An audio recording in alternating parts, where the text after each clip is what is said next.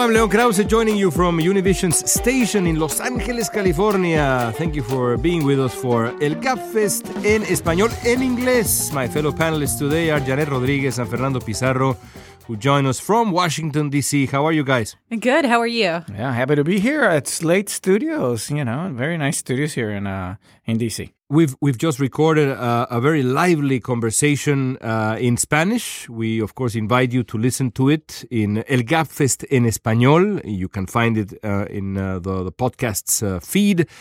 Uh, but uh, our conversation in English, sadly, will will cover a topic that is far from joyous. Once again, the Trump administration has decided to end protection for a large community of immigrants who have lived in the United States for uh, quite a long time, for uh, a few years now. People who have built uh, lives, who have children in the United States, who have gone to school, who have learned the language, who own houses uh, who pay mortgages. This time, it has uh, it has uh, uh, affected the Honduran community in the United States. With the conclusion of the temporary protected status known as TPS for Hondurans, this large community joins uh, Salvadorians, Nicaraguans, people from Haiti, people from Nepal. Uh, who have now been rejected and who will now be uh, who now face a stark choice, Fernando. Um, either they find a way to stay in the United States legally, or they will have to return to their home countries, many of which are now ravaged by violence, by what is basically a, a, a quasi civil war in the case of Central America, uh, and and basically leave the uh, the life they have built in in a country they have made uh, completely theirs. It's uh, it's cruel. Yeah, this is this is not totally surprising. This uh, the Honduran TPS decision should have been made in November, and when it was made, uh, there was a dispute there, and it basically cost the job to uh, of acting uh, Secretary Homeland Security Elaine Duke, which uh, who at the time decided not to end TPS as as the administration wanted, and she extended it for review. Now she's no longer in that position. We have Kirstjen Nielsen, and she effectively ended uh, TPS for Hondurans, just like in January they ended the one for El Salvador and the one for Nicaraguans back in November. Uh, as a whole, we're looking at about a population of 300,000 people from different and many countries, including Nepal, Haiti, as you mentioned, uh, Sudan, and other countries uh, whose TPS has ended. As a background, we, we need to tell our, our listeners, our pod escuchas, as we call them in Spanish, that uh, who don't know what this is, this is a status that was created in the in, in 1990 by Congress that tends to aid people who are here uh, but come from certain countries that may have gone through some either political upheaval, but usually natural catastrophes such as earthquakes or, um, or hurricanes in the cases of Haiti, uh, Nicaragua, El Salvador, and Honduras. And, um, and it gave them a status that was renewable every 18 months uh, in a political decision by uh, past administrations and and sadly, the status for many it was a very tough status because many of them cannot adjust status to permanent legal residence from this TPS status, sometimes because of the way they came to the United States or for certain reasons. It is not an easy status to adjust from to, uh, as I said, to a green card. So the fact that the administration has uh, said since 2017 that they will take this status to the letter of the law to the which it was written, which T for TPS stands for temporary, and they have come to the conclusion that the conditions in those countries do not exist anymore. So the TPS status is no longer granted or warranted for the people who have been beneficiaries of this status all these years. And this is a promise that the administration made to review all the TPS statuses that were granted and to really see whether the country was in need um, for the parameters, right? So TPS, there was certain parameters that the country needed to meet for which uh, the, the status was granted to their uh, to their nationals uh, here in the U.S. And whether, and if those parameters are no longer valid under this administration, they would they said that they had to end uh, the protection because whether it was a volcano, whether it was a natural disaster, the the earthquake in Haiti, Well, that was years ago. So is it really valid today? The administration says no more. We can't allow for this to continue to be a reason so many years later. And uh, and this was done some um, Interestingly so, uh, some news report do say that memos were exchanged between the State Department, DHS, the administration, the embassies, the in embassies yeah. in those countries, asking the administration not to end uh, TPS, especially for Central American and Haitians, because the countries were not preparing any way to start receiving the flow of people that would come back uh, to those mm-hmm. countries. Some 300,000 people in total between Central America and Haiti. So even though they received a clear messaging from from the countries themselves and from the State Department, the decision was otherwise. What I think is uh, is crucial here, once again, and I think we've we've spoken about this in our uh, English language segment of El Gabfest, and of course we've we've said it in Spanish many times, is that we are talking, after all, we're talking about people. We're talking about people. Uh, I think, for example, of Salvadorians. I remember when we, we spoke about this. Uh, mm-hmm. Um, those, let's say, 200,000 Salvadorians who, who were protected under, under TPS and who now uh, most of them uh, fa- face the possibility of return or or deportation.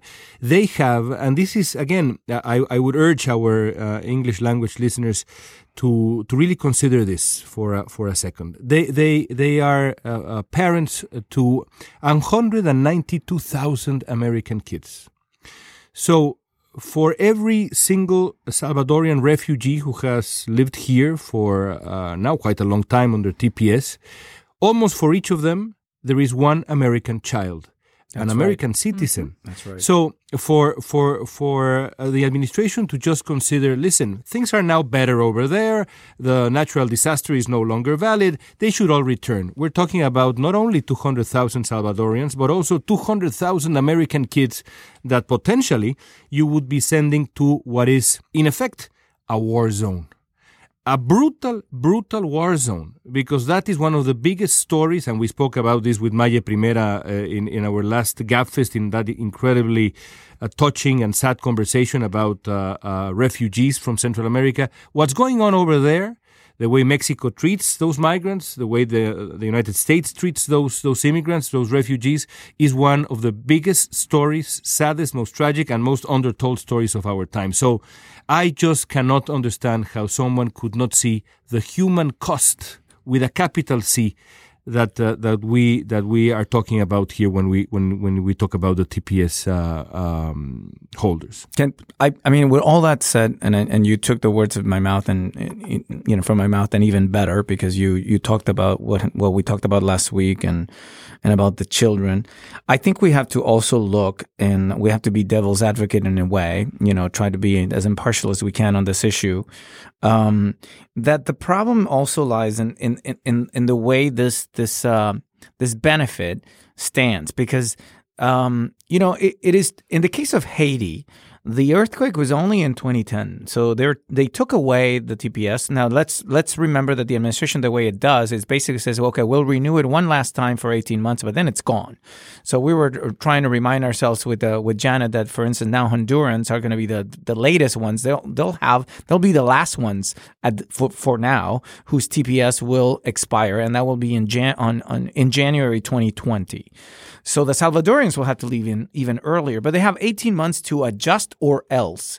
And the problem is else. What is the else? they don't have a lot of options. And and in a way I want to be devil's advocate because the, the administration has said, okay, this this benefit when it was created back in 1990 and then when it was given to every different country since then because it wasn't given in 1990 for in the case of, Sal, of El Salvador was in 2001 in the case of Honduras was 1998 or 1999. So the problem is that it was supposed to be a temporary benefit.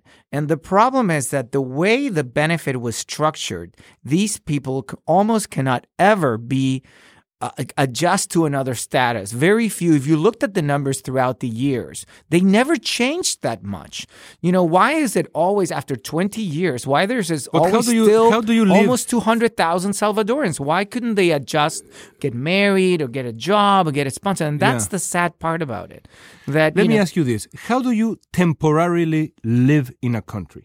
For 20 years. I know you can't. I mean, it, it goes against the definition. that? So that is the problem. I think that the way this was structured legally is that these people were not able to move on to something else. So then, then of course, yeah, the administration can say, "Wait, this was supposed to be temporary. These people have been here 20 years. Some of them have been here longer." And and that is the that, that is the sad uh, part about this uh, the, the end of these programs. And in a way, if you look at it impartially, you can say, okay, the administration had every right to end this because uh, the the benefits were supposed to be temporary, and and in some clear cases they have not been. But um, but then you know the way it was done, these people were, could not move on to something else. Uh, and I, I can say I can say ultimately the administration made no promises to these people.